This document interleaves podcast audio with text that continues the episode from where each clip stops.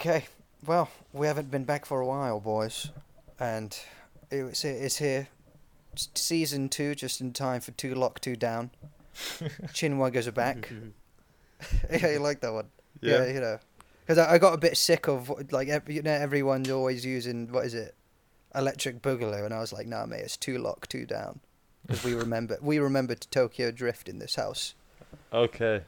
yeah. Uh, anyways, yeah. So if if it isn't obvious by how our our intro is already derailed into film talk, this is just the discussion episode this time around. Um, just to ease ourselves back into it, Yeah. and uh, yeah, it's just one of those days where I think I think none of us feel like fighting. Yeah. No. Peace. Peace times. Peace times. Trust The, me. the the civil war can happen uh, uh, um, across the pond. Yeah. We're gonna be on them peace things for now. Yeah, Anyway, yeah, yeah, When we'll, winter uh, when winter comes, baby, you know the lone wolf dies and the pack survives. We've got to come together for this shit. This dark this dark winter. Oh, it's gonna be fun, though, isn't it? Yeah. I love Americans. Yeah. I- I've been Be- glued best- to it. Absolutely glued to it. Best entertainment show ever. and It's just the US news. Yeah, it really is. The way the news is presented over there, it is literally entertainment. It's like wrestling. It's quite Oh, like right, watching fully. wrestling. The wrestling version of reality. Especially Mm. how they fucking do their debates, man. Like, it's worse than here. And it's atrocious Right, their debates are hilarious. just a shouting match, innit? Yeah. I feel like So- I need to listen to one of our episodes, mate. Get a few points across. Um, yeah, so uh, we do these episodes as a free form discussion, don't we? And we all take a section each. Um, I want to take the first section today uh, because uh, we lost somebody very recently who uh, was the, the definition of a legend, really. Mm. Uh, Dear to my Solo um, is is a huge James Bond fan. So yeah, um, my respects go out there. So with the passing of Sean Connery, who was undoubtedly a movie star in every sense of the phrase, it got me thinking about the role of a movie star in a sort of philosophical sense. See, stay with me here. The true movie star who can guarantee a profit on a movie, without a doubt, is an incredibly rare thing because it requires the popular vote. In order to be a movie star, the people must choose you. This can be evidenced by such actors such as Sam Worthington and Jai Courtney, who, despite many efforts from Hollywood, were not accepted as true movie stars by its audience. These mythological idols of whom we flock to worship picture after picture and we can also see how the movie stars evolved alongside its audience as they project themselves upon the screen, from movie stars such as Humphrey Bogart, Fred Astaire, Judy Garland, to Tom Cruise, Johnny Depp, and Scarlett Johansson. But one thing that every movie star, from The Rock to Sean Connery, has in common, has in common, is the cinema, the temple of which the masses can worship upon their chosen idols. Yet now, we face a reality where the screens are dark and the audiences will stay at home. Now, of course, we're all still watching movies, but as an audience, we're divided amongst an abundance of content and streaming services. That it begs the question: Is there a future for for the movie star, or perhaps, as shown in the short history of film, will the title of the movie star just continue to evolve? So, what do you guys think? I don't know. I- Um, I feel like it's it's it's it's one of those things where it always feels like we'll never get another one until the next one hits. You know, you know what I mean? Yeah. Because it's like hmm. I think the exact like well, what I guess what it reminds me Star of. ev- Wars, the prequels were it. Exactly, and bef- well, and we'll get on to it later. But before that, we just had our books, didn't we? yeah.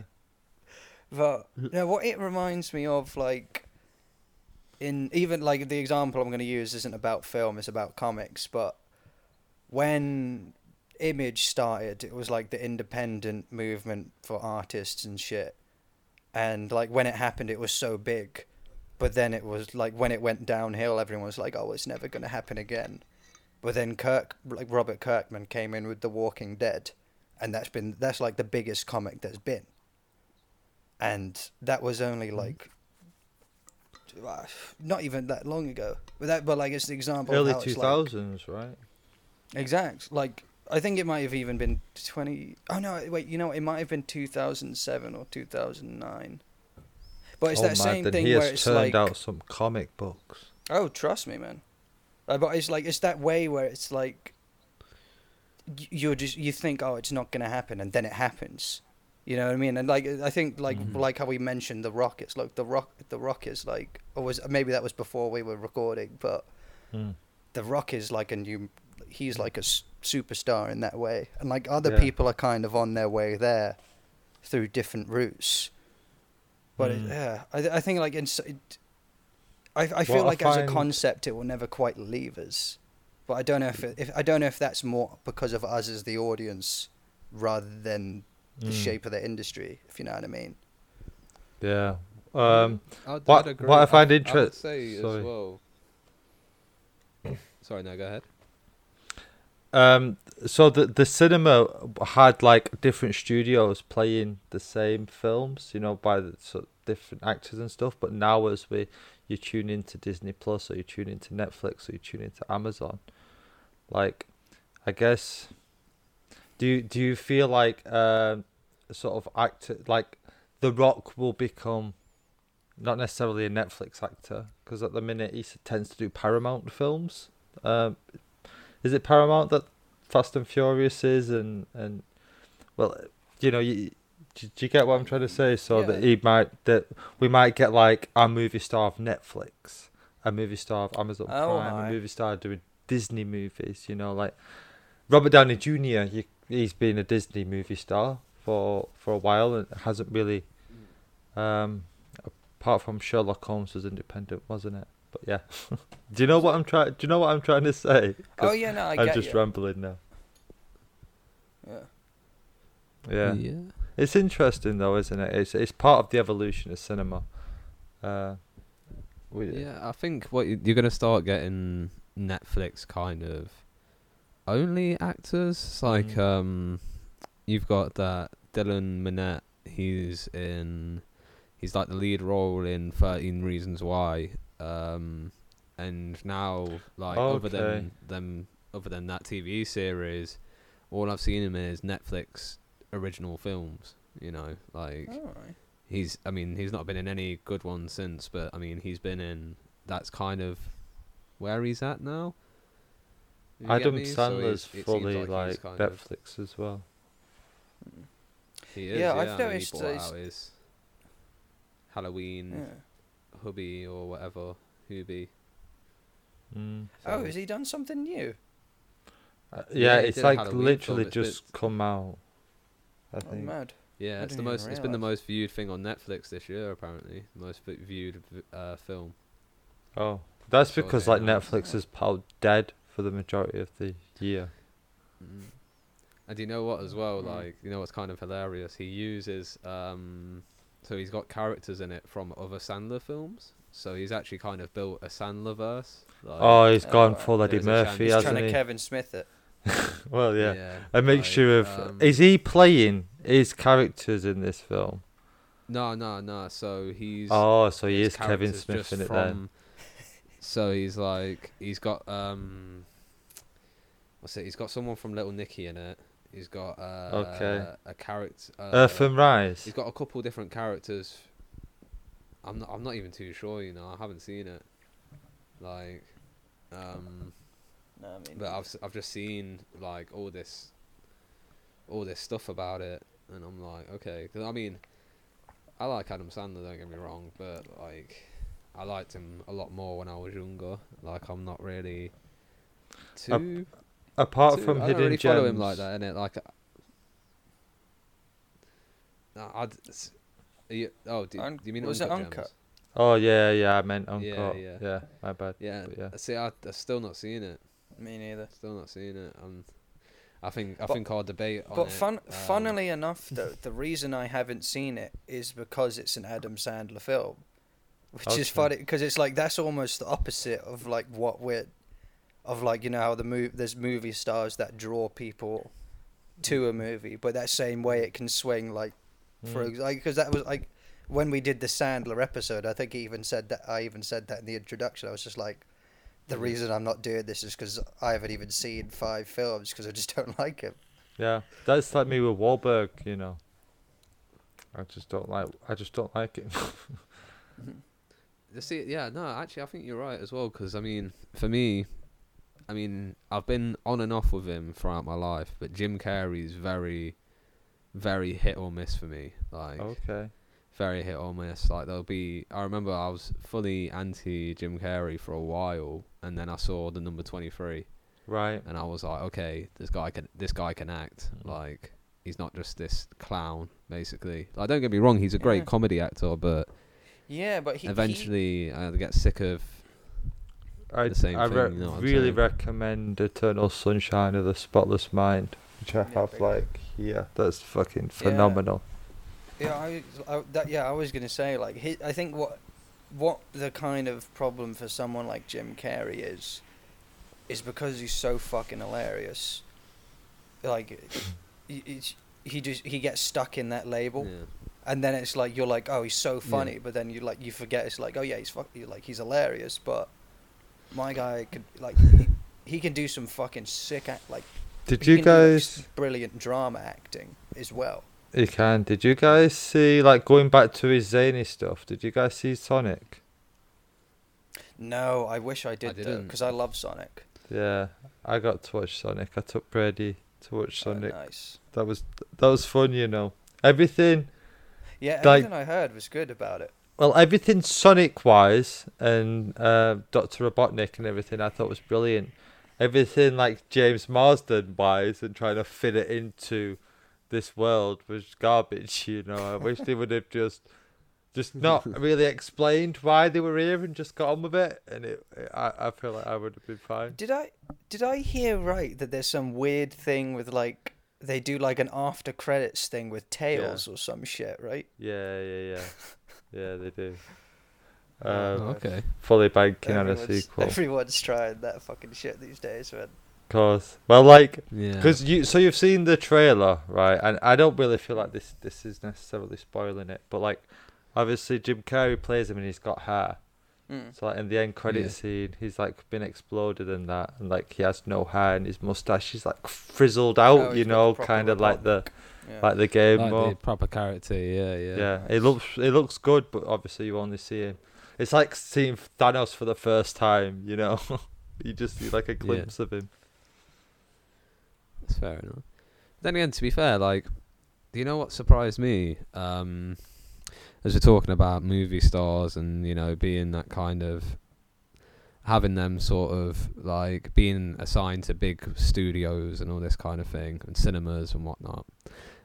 The I, I was telling you to watch it recently, Rogan. A film landed on Netflix Oh, uh, called it. The Devil All the Time. I've seen an hour and, a half of it. I've got an hour left. Yeah, well, so f- I mean, how star-studded is that? Is that film? the film Like, so far is Netflix? sick. It's bro. It only gets only gets better as well. It's like mad. it's, and I mean, you've got Rob Pattinson, you've got Yeah. uh, Tom Holland, you've got Bill Skarsgård. I can't remember his name, but you got Dudley Dursley in there. You've got you got some big, big, like characters, you know, and that surprised me for a Netflix film. Like Yeah. to to to have that kind of star pool, you know, because usually that it seems like Netflix is giving given like laying the runway for actors to become bigger, but mm. like you don't really see you don't really see too many famous famous faces, you know what I mean, in in Netflix films. Well, especially not as I mean Robert Pattinson is huge. I mean, Well, yeah, I Tom mean- I mean, Holland yeah, as well. Tom Holland. yeah. Tom Holland might be the biggest name I think right now. Mm. Well, I mean, if we don't count like the boys in The Irishman, Yeah. The the, the Sure. boys and the Irishman. What do you mean? I mean, I mean, like you know, it's like De Niro, Pacino, like Oh shit. yeah, Pesci. yeah. You know what I mean? Like those are like A-lister people, and that was that was a Netflix but then again- produced, right? Yeah, I hear that, but at the same time, that's Scorsese in it. Like, and I feel like they're they're in with Scorsese. True. It is True. Scorsese in it. Like, I think he's got that pull with them. Like, you know what I mean? Like, Well, yeah, got his. I don't know who directed The Devil All the Time, but I don't think it was anyone, anyone I knew. it's, Yeah. whoever it is, is good. I'll find Yeah. out. Yeah, I've noticed that it's like. Have you guys noticed with um? Actually, I suppose I don't know if you have Prime, Sam. Yeah, I do. Well, I like- do. Oh, you do. Okay, I yeah. so like yeah. for like the last couple months, they have been pushing Karl Urban like crazy. Like he has been on so much of their program. I love stuff. Karl Urban. Oh yeah, yeah. I no, I, I think he's I Urban's think he's so one of the most underappreciated actors at, that is going about at the minute. Like not like because it's like Is it- every it's, he's the kind of thing where like everyone loves him, but he just doesn't get like he, he just somehow hasn't Mm. hit the sup like the superstar level like what we're saying Yeah, because he's a What's fucking his, G um, and he can pull But it when- off. his name? Karl Urban, Karl with a K. I like. Uh, for me, I, I I've I thought it was um, since Dredd. I thought Oh, I've been I on was sort about of to his say the same bandwagon thing, since man. Dredd, and then um, and then you look back and you're like man's in Chronicles of Riddick. Um, I mean, what Is it isn't the Rings Yeah, yeah. Yeah Ragnarok, Ragnarok Lord of the Rings. It just Exact- so much. He's just always been there, been a yeah, hustler. exa- Star yeah, that- Trek exactly fame. that's what I mean oh god James McCoy of course. Oh, course mad! It's mm, No. Eomer. yeah yeah Yeah. yeah, yeah exactly oh, Oh, Lord of the actually, I didn't even even realize. Yeah. exactly because even- because he's because he's that good Like, 'cause he- Yeah, he- and now I he's a I fully love the boys. I think the boys is great. I've still only seen Okay. like three episodes of it. I don't, Oh, and I don't know why. Like I just haven't. it. I just haven't stuck it to the sticking point. I I've just started Mm, rewatching okay. Picard though, because I was I, I just Oh, needed to watch Picard again because I was just thinking about it so much. You needed a bit of classical music. Oh yeah, trust me. I just needed like a, you know, like a. To, I just needed to boldly go where I'd never been before, even though I had already watched the season. this time you can go more boldly. Yeah, it's, it's like I'm, ev- I'm going even bolder to where I've already been. Um, you know what? So the guy is an, is really kind of, at least for us, an unknown director. Um, is called Antonio Campos. This is a guy um, who directed The Devil All the Time. He also directed After School, which you may know of, but I don't. No, not off the top of my head. Can't say I A do. couple of TV movie projects, a series called The Sinner, um, an episode for The Punisher. So respect for that, G. I feel like I've heard of the Sinner. I thought don't that as know well when it came up. I but yeah, I, why. I have no idea where from, but that's it. Sound it sounds it has that kind of ring of familiarity to it. Yeah. It's got Bill Pullman in it. Bill Pullman, like the greatest president of all time. Which that could be controversial in like in, it's, in this day. Charlie Sheen in Machete Three. Okay, yeah. There's also um, in Mars Attacks, uh, Jack Nicholson, Oh yeah. what a president. Oh. But his Who great was it? speech by Pullman. It was. Oh, Who's you know, I, Oh, you know what? I- Who the best president was actually? Martin Sheen in The West Wing. Okay, I haven't seen it. I can't. Uh, I oh, it was a TV show. Oh, I can't okay. even remember who it is, but whoever plays the president in National Treasure Two is a is a Jew. I can't remember Oh, who I've is. I've not actually seen any of the National Treasures. I don't know, but has, What, if Ja- really? if Yeah. if Nicolas Cage has ever played a president, then he wins. Have you seen the trailer for Jiu Jitsu? No. Oh, is this, watch is this the, the Nick trailer. Cage film? Yeah, I mean, it's Yeah. so it looks Oh, so wait, I remember ridiculous. seeing something for it. He goes from like a martial arts master to a hippie. Um, like never does a single bit of jujitsu throughout the whole trailer, and then like takes the guy out at the end with a double front flip and then a kick. it's just like, what am I watching? This is crazy. So you'll love it, trust me. There's another one. There's another star. I do like, love a cheeky just, bit of Nick Cage. Yeah. Yeah, he's just got that pull. He's got that pull. You know what I mean? yeah, I don't despite know what it is. Yeah, I exactly. don't care about the plot. It's, if it's got Nick Cage in that, it- it'll get a watching it. Trust me, like despite being like widely like I mean I think he's I think he's actually good, but he's widely regarded as being bad. But he Yeah. still has that pull, you know, Mm. just because it's like he has that presence. It's like he I think he's uh, he's one of those guys that kind of plays themselves and everything, but what he's playing is like it's always it, it always sells. Yeah. yeah, I hear that. And obviously, got a shout out Keanu. He's got Oh, a yeah, fan big base like moves. no Oh yeah, Yeah. trust me. Well, like y- arguably one of the best ones. yeah. Yeah, like fan some, bases, I um, mean. He's coming. it- his, his films. I mean, he did have a big dip in the 2000s. wa- weren't much to say about Yeah. what he did then, but coming back with John Wick was just one of the best revivals. Oh, this is the thing. This is where it's like, I mean, we're Keanu fans, is it? So like, people will say to us like, yeah, he's not that good. Probably from his his stint of movies during the 2000s, but to us, like, you know, what I mean, he's a treasure. So Did you man see yeah, Bill and Day. Ted 3? No, and it broke my heart. Ah. See, I I wasn't I wanted like, to see it so bad. I mean, it was my number two on the fucking hyped movies this year. yeah, I wasn't too like blown away by it. You know, I was I was left a bit disappointed. Oh really? Yeah, Oh yeah, we That's a shame. recorded that for this year, didn't we? yeah, Yeah, mate. That was, like I was talking about that the other day with someone. I was just like, it's funny how we did like movies that we're most hyped for this year, and I, I think none of us like none of us have seen any of them, No, and I half of them aren't even coming out this year now. and witches. Yeah, yeah. I remember we getting so excited for Dune. Then that's not happening. Oh shit! And Yeah, I'm- what is I'm happening s- to Dune? I'm still holding out for Wonder Woman. Like, I really want to believe that's going to happen this year. Well, I mean, if they can do Mandalorian, then they can shut the fuck up and get get films made. Just know what I mean? Well, this is the, this is what annoys me about the about something like Dune and like No Time to Die, for example. It's like those movies are actually done. Yeah, Like tons of these films are actually done, you can. but they're just yeah. like they're just They not just want the releasing. them. profit, man. I think Exactly, there's a like, which is legitimate understandable. argument with Regal against Sony on like you could have saved cinemas with James Bond, and you held it back to maximize profits at a time when an industry needed it. Mm. Like, yeah. yeah, fully. I feel like that. Uh, got it. To be fair though, when I, as much as I love the cinema industry, I want to see it boom and uh, and come back to what it was. That it was quite enjoyable. I went to watch Saint Maud, which is a horror film at the Oh, the, God. sh- the oh show- man, that the showroom in Sheffield, and you know what? It was actually really nice. Only having mate. like the- four other people in the cinema. The trailers with- for that were making my skin crawl. Like I, Yeah. I don't, I don't think I could watch that film. Mate, it was the most intense.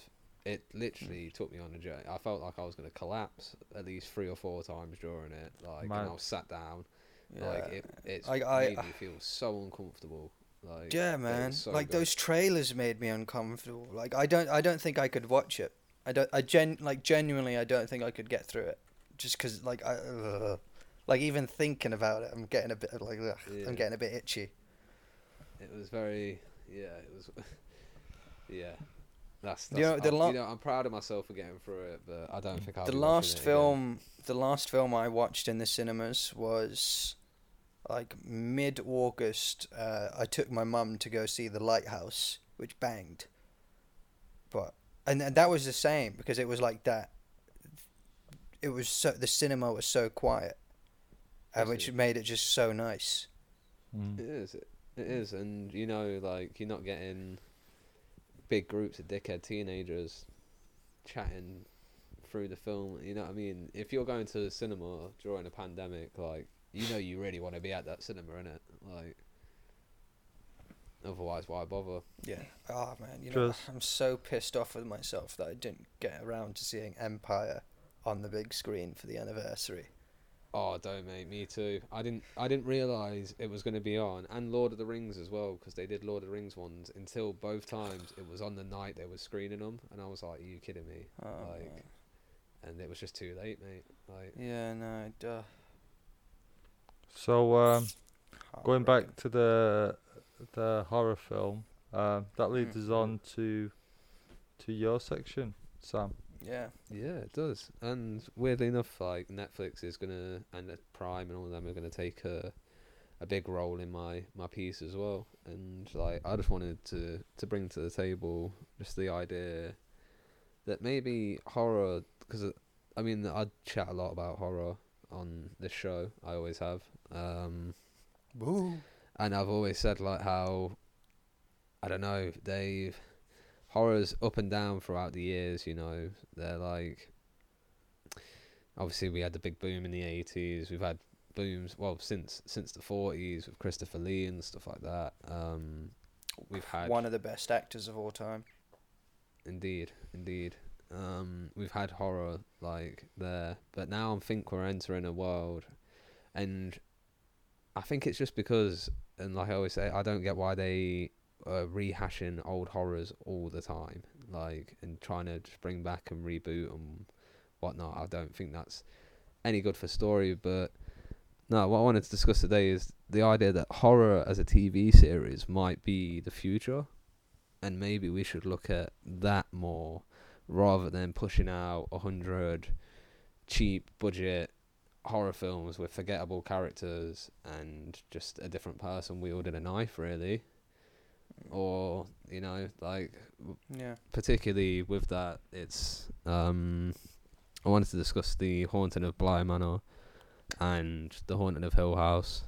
Um two vastly different Netflix horror series in comparison to each other and considering they're the same author it, it was it was quite interesting but what I, what I gathered from it and They're- what the notes I kind of made uh, is there's like a third one of that kind of like series coming out, right? There is, yeah. Um, I don't know if it's been approved for Netflix. Is that what you meant? Yeah, yeah. There's like, th- yeah, because you know it was Hill House, Bly Manor, and then I, I feel, I just feel like I, I thought I remembered hearing that there was another one by them, um, like coming out at some point. Like obviously, Bly Manor has only just come out, but Yeah. that So- they're going to continue d- with that serialized programming. Are these limited series? It's, there's never going to be a season two. Ah, yeah. Yeah. Fair. Yeah. I think um, serialized story. sorry, I think serialized storytelling offers um, a deeper sense of escapism, which I think lends itself really well to to horror. Mm, yeah, definitely. Um, Like it actually, it always it reminds me of. like, I've, I always talk about this fucking like Charlie Brooker interview from like two thousand and nine, whenever shit like this comes up, when he when like when he was talking about why he brought Black Mirror to Netflix, and like everyone attacked him because they were like, "Oh, you just want the money," and he was like, Yeah. "No, this kind of content," and this like this is over ten years ago now, where he was like, "This kind of content." Is actually more effective through the distribution system Yeah. of a streaming service because of how it's because of like especially like a limited series like Bly Manor Hill like not even like not even horrors as well but like Witcher is the one that I point out of like how Mm. that limited story format you need to have it all at once so you can consume it at your own pace and like like and some in in like film format where it is like a limited like hour and a half to maybe just over 2 hours with horrors it's because of the because of how every the the story is condensed that way I don't know. It's just like some some. It's just some stories. The, the like the cinema cinema isn't the isn't the best distribution platform empirically. Mm. Like it's the best distribution platform for like the MCU. Like that never would have worked over a streaming service. But something like like Haunting a Hill House, Bly Manor, perfect for like Black Mirror, perfect for a streaming service because you have to consume it at your rate, not the rate of the narrative, Mm. Even Yeah. though it is a narrative that you are following. How that kind of content, like even though that's different to like the serialized content that we were on about, um, but it's it's like it's another one that is yeah it was it's more suited to that than like the serial release that it was on when it was on the BBC because it's an Mm. anthology series so it's like again it's like you just get it you can watch one and then whenever you watch the next one it doesn't affect you Yeah. because it's like you've just got it all there like and you can consume it at your pace the same way that you would like these these limited series that just like do extended plot form Yeah, I also find it funny how you can like sell out the BBC to Netflix. Like you sell out to the BBC. you know, if you if you Mm, if you're on the. BBC, you're probably already sold out. It's not the other way around. Yeah. Um, Yeah. yeah. So um, yeah, I, I I think it's a it's an interesting concept. Uh, I think li- like you were sort of saying before that one one of the problems with like horror films is uh, you know that you're you're just not invested in the characters. There's very little development. They become caricatures and it's very formulaic. Whereas you can have caricatures and then develop them, you know, within a series. Um, yeah, and that that that's good. I I would struggle as a filmmaker to, um, you know, think how can I create tension over eight hours as opposed to, you know, ninety minutes. That that I think that's that's a challenge.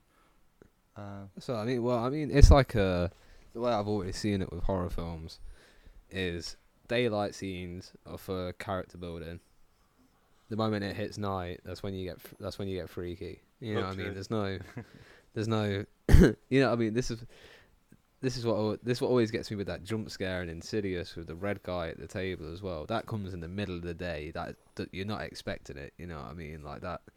That's what I didn't like about that. That's what got me. But like horror Sam's kind rules of of follow horror. that trend. really because yeah, pretty much, bro. I, my heart rate goes down half. Like it, it like it halves when I see that it's daylight. I'm like, yes, thank fuck.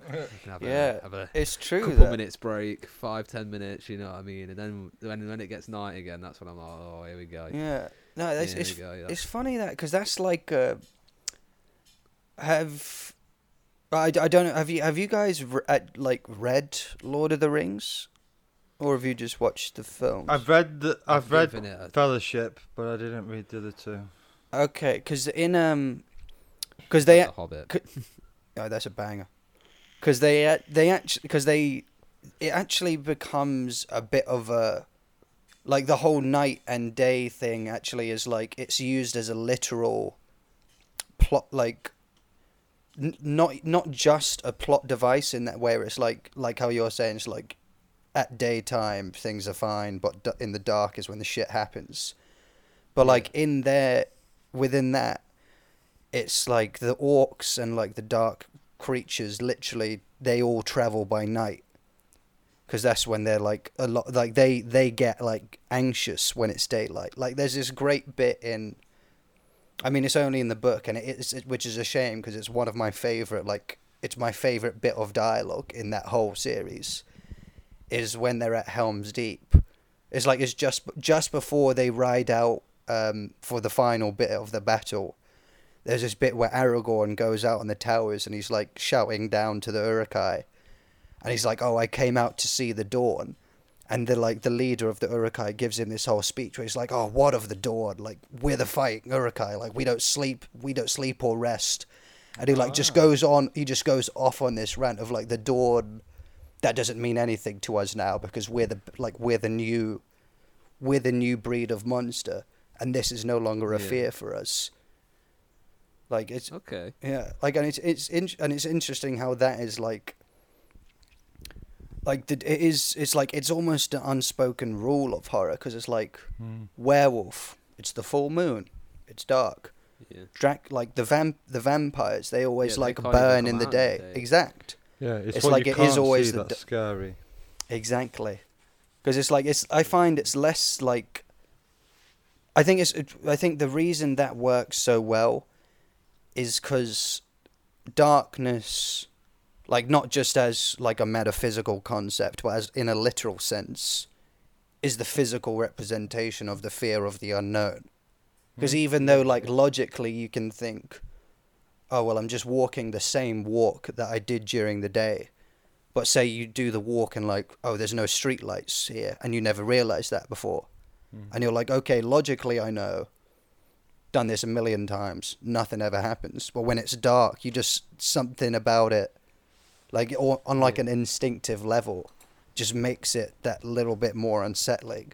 Yeah, and Yeah. back back way way way back in the day, that's when like we would have been prey was at night, you know. Mm. Um, so like there will be that kind of um, instinct, you know, of fear of the dark because Yeah.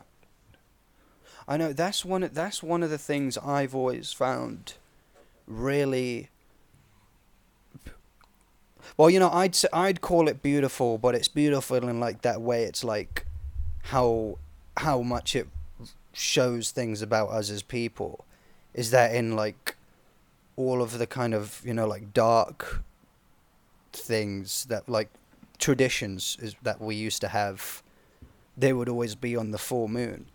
And I remember like I was trying to explain it to a friend of mine once about how it's like the reason for that was is because that was like when it was the full moon, the reason that was so special is because that was when the dark like night was it was bright at Mm. night because the moon was so strong. So it's like ra- rather than it being like it's like that like we're, we're less affected by the cycle of the moon so much more in our modern day life than we were in the like or like at any least we're period of less historical. conscious of it, depending on.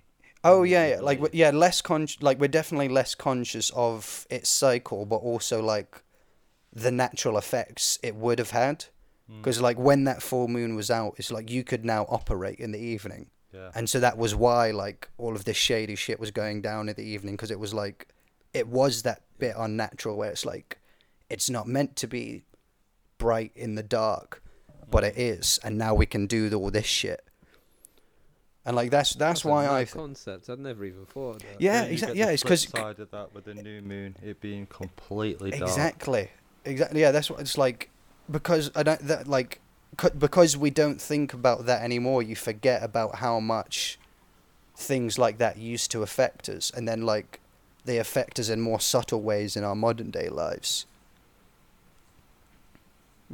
Yeah, man. Jeez. That's- fucking blowing your yeah, mind that's right how- now that is- yeah, a little bit, mate. A little bit. It's mad. Well, I think uh, that you yeah we- that moves us on to uh, to some Yeah. Star Wars uh, story building. yeah s- yeah speaking of stars eh Yeah, yeah. uh, yeah i just wanted Th- to talk that's about transition. because I um over the lockdown I've just I've like read so many more Star Wars books and like just I've been caning through all the canon audiobooks. And I'm, I've always been one of those people that's like I I always like to just read the different like fandom wikis just to like learn cool shit. Like and I've been I've been doing that for like I don't know since I was like a teenager because that was just a fun thing to do. And it's like and I I love how when because Star Wars is really unique in how it has. There was like, God, how long was it? So I think, I think, nineteen ninety was when Heir to the Empire came out, and that like that was the first Legends book. Um, and oh shit, and when that when that came out, it's like it- there was so yeah that was 90 and then so that's like th- over 30 well over 30 years of canon was built up and then when disney bought it it was just like well now it's now it's not canon. It and this so- 91. oh 91 okay. Damn i was so close. Like i knew it was just mm-hmm. around that period.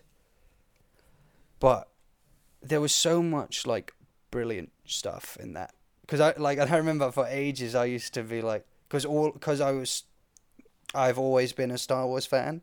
Like that was I knew that history. And then when it was like well now that's all become irrelevant. Like I was one of those people that was a bit like shaken by it where it was just like oh that's gonna like that's crazy talk. Like what do you mean it's not canon? Like this has always been life. Yeah. uh but but like that was a real controversial move mm, from Disney to just like yeah big time. And uh, yeah, especially as Yeah. it, it'll backfire as well because it will be their canon that's forgotten. I think. Mm. Well, I I don't know. I think it's I I I think both will survive because like as Disney's canon has gone like it was very like shocking I mean I, I mean it was shocking to me at least when it first happened Well, but it's like as it goes on you get more and more of the old stuff comes back in a new way and, and like I love like when they do that shit man like Yeah. Well, Yeah. Mandalorian has changed the game, I think. But before Mandalorian, uh, it, di- the future didn't look good. It didn't. Yeah. It didn't. And from someone who's literally only watched the first episode of the first series, I've jumped on the Mandalorian late. Don't get me wrong. It is by far the most impressive bit of Star Wars I've seen, Mm. and that's in that's in forty minutes. Then- Apart from the last the season of Rebels dude. was hard as fuck. Ah, the last two trust actually. me. were- Rebel. Ah, as soon as they, as soon Oh, as they aged up that, Ezra and brought Thrawn in, come the fuck on. Yeah, Like, talking of heir to the Empire. The oh, that, that's a penultimate perfect series, example. You get uh, Darth Maul and, and Obi Wan, and then Ah, yeah, Beautiful. and like That's it, it point. Makes all the painstaking hours you had with a young, stroppy Ahsoka Tano makes it worthwhile. like I, I, I, I really won't like her character in Rebels. Wasn't I so won't lie. I'm still like, oh, Ahsoka. Okay. Ahsoka's never really done it for me. I, don't- I like I, it's it's like I, it's not like I dislike her. It's just one of those ones where I'm just kind of. I'm just ambivalent to her. If you know, like I just don't really have an opinion on either way. Like like especially like with for example with like how the Mandalorian, there's all this stuff of like oh who's gonna be in it. Like I'm more fucking excited for Bo Katan to be in it than I am for Ahsoka because I think Bo Katan's a fucking gangster. Okay. Like she, like actually, she's she's one of, and th- this is one of the things I love about Star Wars is that like characters that are just in it briefly. Like I think, like genuinely, I feel like every character in Star Wars is someone, is is at least one Star Wars fan's favorite character. Mm. Because like what like well one of the guys I wanted to get into in this because I wanted to like bring up the the Bounty Hunter Wars by K.W. G- Jeter or Jeter. I'm not, I'm not really sure you say it because it's spelled with a J. But the villain in that well actually uh, well there's two villains. Both of them are fucking sick. Well there's this guy called Prince Xizor and and even at least even he is like he's technically in the canon because they have like a list of there's a list of people that attended the pod race in the Phantom Menace and Prince Xizor was there Okay. but like you it's like you don't you don't actually see him but he was in the crowd watching the Boonta Eve classic back then. And yeah that's I, I even know the name of the race.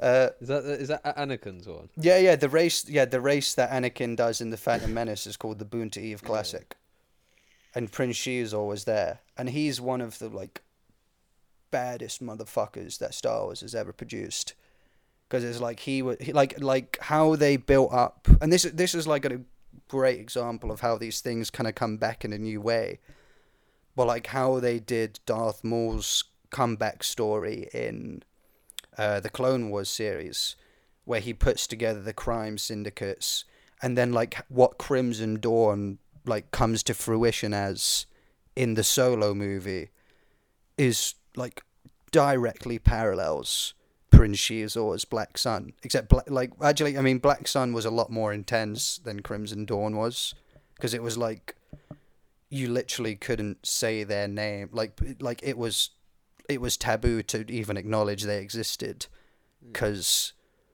there was like just such a fear of Black Sun that if you admitted they existed, they a lot of the time they would just send someone to kill you, just for like acknowledging their existence and like that's how secretive they were. Jeez. Yeah, and even and even like in in another well in one of the canon books now, and one of the one of the best canon books in my opinion, is this one called Dark Disciple, which is about Quinlan Vos and Asajj Ventress, Hard book. and yeah, oh yeah, gangster man, gangster, and there's the bit where they the two of them go to Black Sun's castle on Mustafar to rescue Marg Krim's children and wife, like who's he runs the Pike Syndicate that we see in Solo. And they they res- they've been taken hostage by Black Sun, and as they're leaving the Pike's planet, like Black Sun's armada shows up, and just like y- and they leave just as that happens, and Ventress is just like like this is what if you play the game with Black Sun, like they're gonna fucking come for you, regardless of the fact that the Pikes and Black Sun are technically meant to be allies. It's like just an insult to their honor. It's like, all right, you fuck with us, we're gonna come back and just f- like fuck with you ten times harder, just so you know that we're the only people that get to start shit. Fair. Oh, man. Yeah, like sh- she's always such a fucking gangster, man. So Like- all this. Um, th- these storylines, how would you bring them into the canon that is now? Well, this is the thing: is like a lot of them, in some ways, have been re- like like with this, like with how they did Darth Maul in the Clone Wars. Hmm. There's been a lot of themes and ideas that have been created in Legends that have come back. Like, for example, like Coruscant, the planet, Yeah. Was made by Timothy Zahn in Heir Oh, to the Em- in Heir to the? Empire. Yeah, yeah, like that. He he came up with that idea. Like there was Coruscant didn't Right. exist until he was like, okay, well, what would the Imperials? What is the capital of the Empire? And he came up with it. Mad. So Yeah. wait, every time you saw the empire, the emperor, he was on some type of ship. Yeah, yeah. Like think it. Like if That's- you think in um, Wow. like think of the in the original trilogy, there's no mention of where the Imperial no. capital is. We only see the Emperor in the deleted scene in Empire where he's on the hologram, and then he comes to the Death Star. Yeah.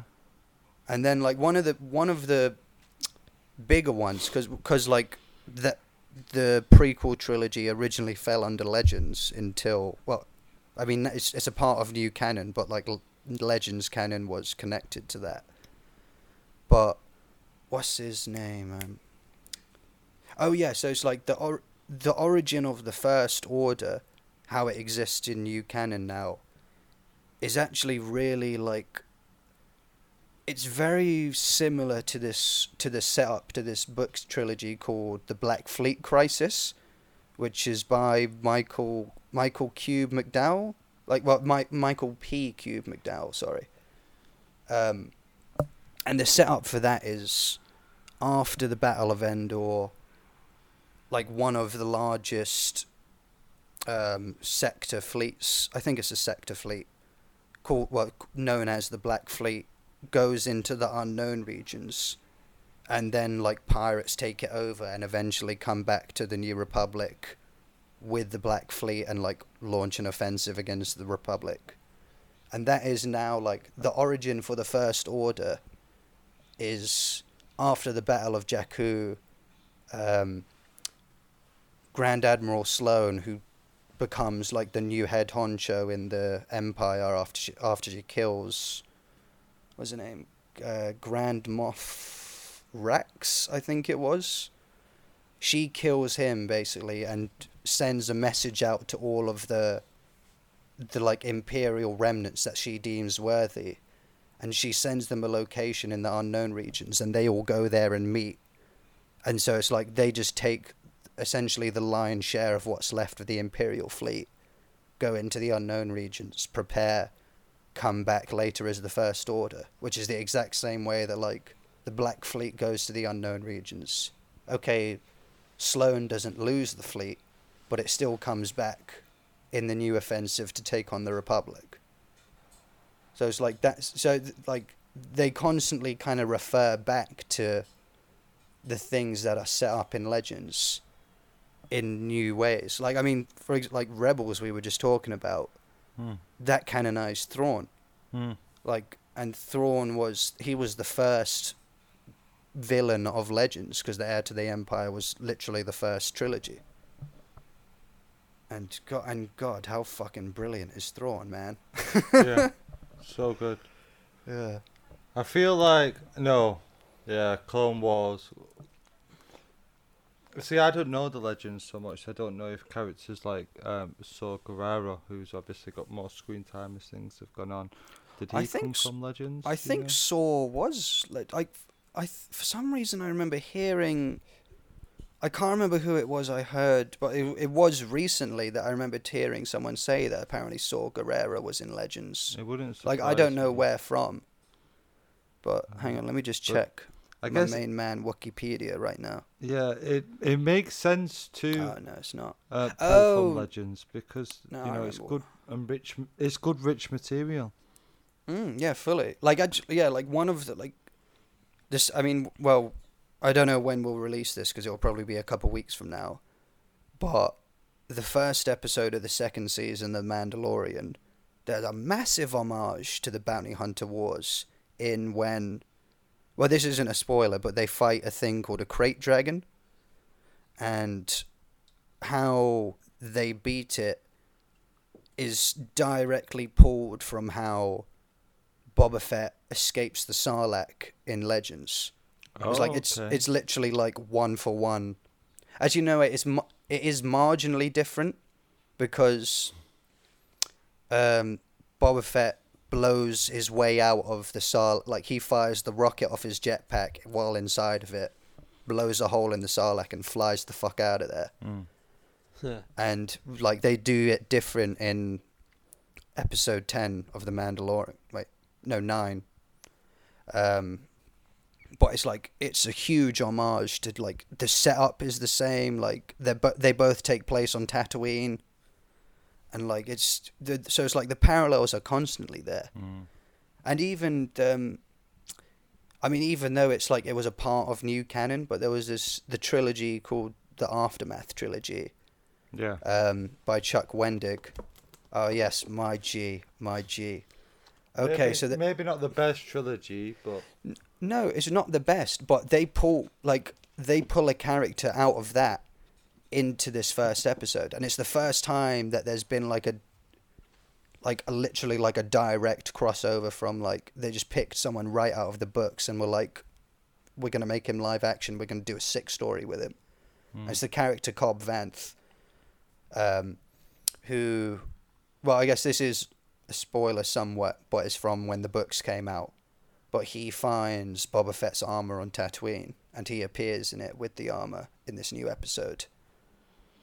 Right. And so, hmm. exactly, yeah, and like so they, so even like from the from the new canon, like. I guess I guess what makes that so impressive is that it's like that's the first time that the books have really like directly mattered, if you know what I mean. Yeah, Because like and- Legends continuity is a bit like tricky with it.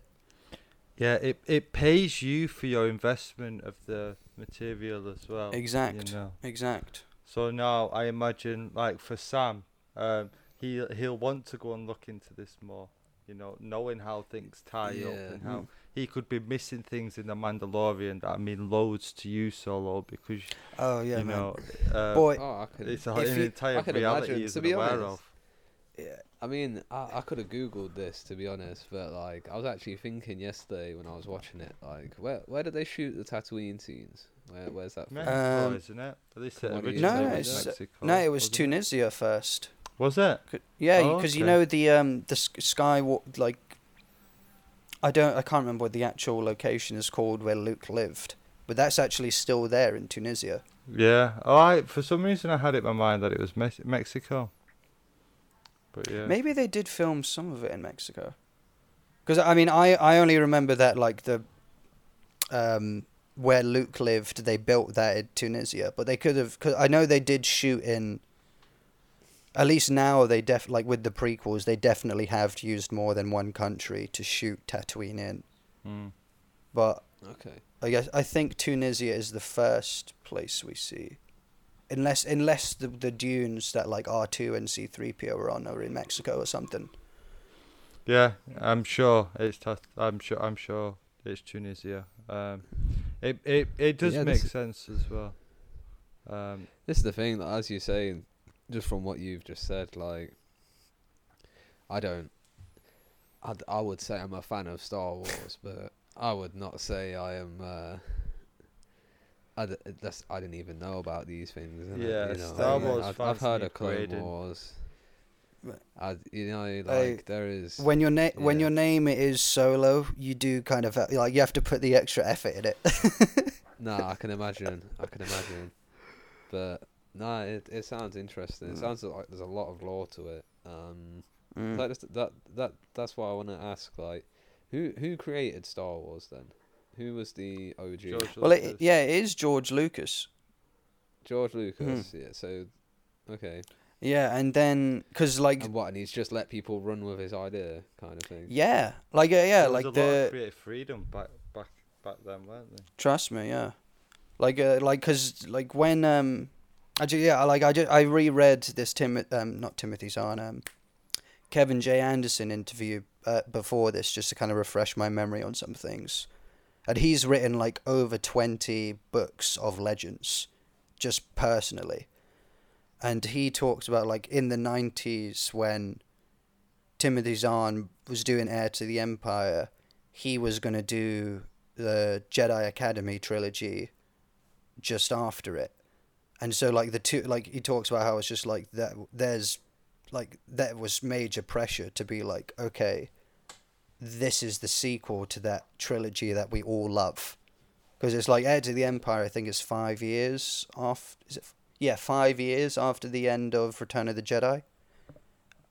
And so it's like it was almost a direct sequel in that way.